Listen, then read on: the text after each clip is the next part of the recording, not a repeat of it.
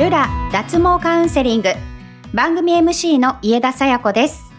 今回はトータルビューティールラのスタッフ笠松さんにお話をお伺いします。よろしくお願いします。よろしくお願いします。さあ笠松さんこれまでもワックス処理を受けた後、はい保湿を忘れないなど、はい、アフターケアで気をつけなければならないことというのをお聞きしてきたんですが、はい、ここで改めてもう一度笠松さんにワックス後の注意点をまとめて具体的に教えていただきたいんですがよろしくお願いします。はいよろしくお願いします。ワックスの施術後は毛穴がやっぱり開きやすくなってますので、お肌が敏感になってましたり、はい、激しい運動や入浴サウナ、施術した箇所のエステやマッサージなど、あとは日焼けとかですかね、雑菌が入ると思われる行為は避けていただきたいかなと思います。はい、具体的には例えば湯船に浸からないとかそういったことですか？そうですね。入浴は、はい、お風呂湯船浸かるのは避けていただいて軽くシャワーとかは大丈夫でございます、はい、どのぐらいお風呂は我慢した方がいいですか？当日と翌日を避けていただいたら3日目ぐらいからは大丈夫でございます。わ、かりました。それから脱毛当日というのは他に気をつけることというのはありますでしょうか？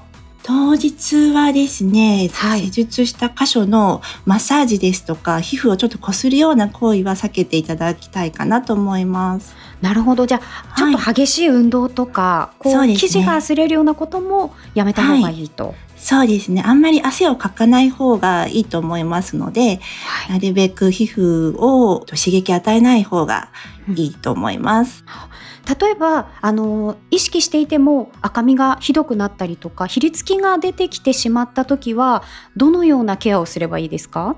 そうですね。炎症が出てしまったりとか、髪が出た場合は、冷たいタオルとかで冷やしていただくか、あと保冷剤で冷やすのが一番いいと思います。わかりました。それだったら手軽にできそうですね。はい、ありがとうございます。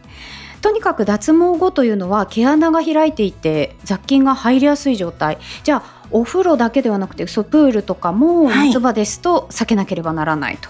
いうことですね。そうですね。うん、はい。夏場ですとやっぱ日焼けもしてしまうので、日焼けはやっぱり1週間ぐらいは避けていただきたいです。わかりました。じゃあ、ああいう冬場とかに受けた方が刺激は少ない状態になるかなという感じですね。そうですね。外部からの刺激は少なくなると思います。うん、じゃあプールとか海とかに行く前にケアをしたいなという方はだいたい1週間前ぐらいに受ければ安心ですかね。そうですね。それぐらい期間を置いていただいた方があの安心して受けていただけると思います。はい。そしてたびたび話題にも上がるんですが、ワックスの施術を受けた後というのはちょっと皮膚が乾燥するんだそうですね。そうですね。やっぱり皮膚にちょっと刺激が与えますのでダメージがあるのでしっかりと保湿をしていただきたいと思います。はい、でちょっと毛穴が開きやすくなっている状態ですので油分の多いものですとか避けていただいてさっぱりした化粧水ですね、はい、あのアルコールが入ってないものとかおすすめしてますのでそちらをしっかり毎日保湿してあげてください。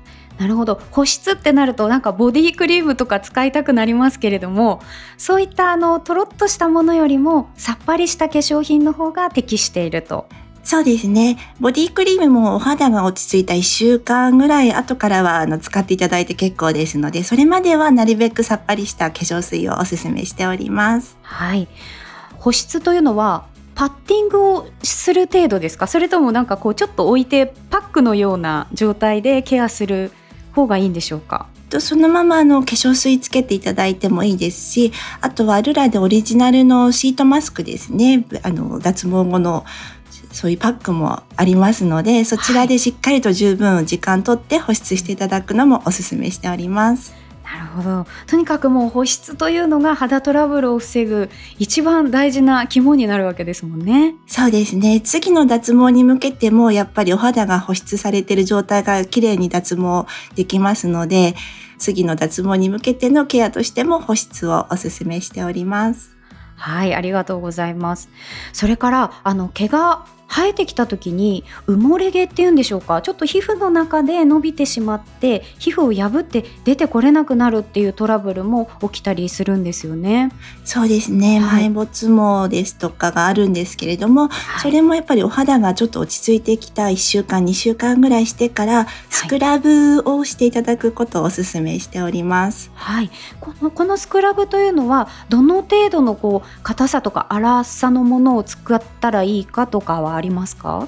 そうですね。あの、スクラブの中は塩とか、あとはあの天然素材のくるみですとか、そういったいろんな種類があるんですけども、特にどれがいいっていうのはないんですけども、ご自分の好きなものを使っていただいて、はい、いいと思います。はい。はい。じゃあ普段使ってるスクラブを、そのアンダーヘアですとかの後のケアに使えるということで大丈夫ですか、はい、はい、とにかくこうスクラブで肌を柔らかくしておくと埋没毛なども防げるとね、そうですね。はい、スクラブですとか、あとピーリングなどもおすすめしております。はい。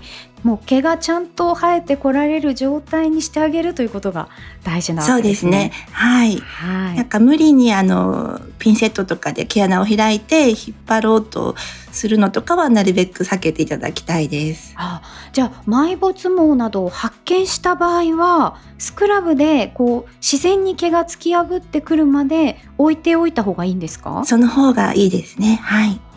なるほど。わかりました。せっかくワックスで毛をきれいにしても肌が荒れてしまったりトラブルになってしまうともったいないですもんね。そうなんですよ。はい。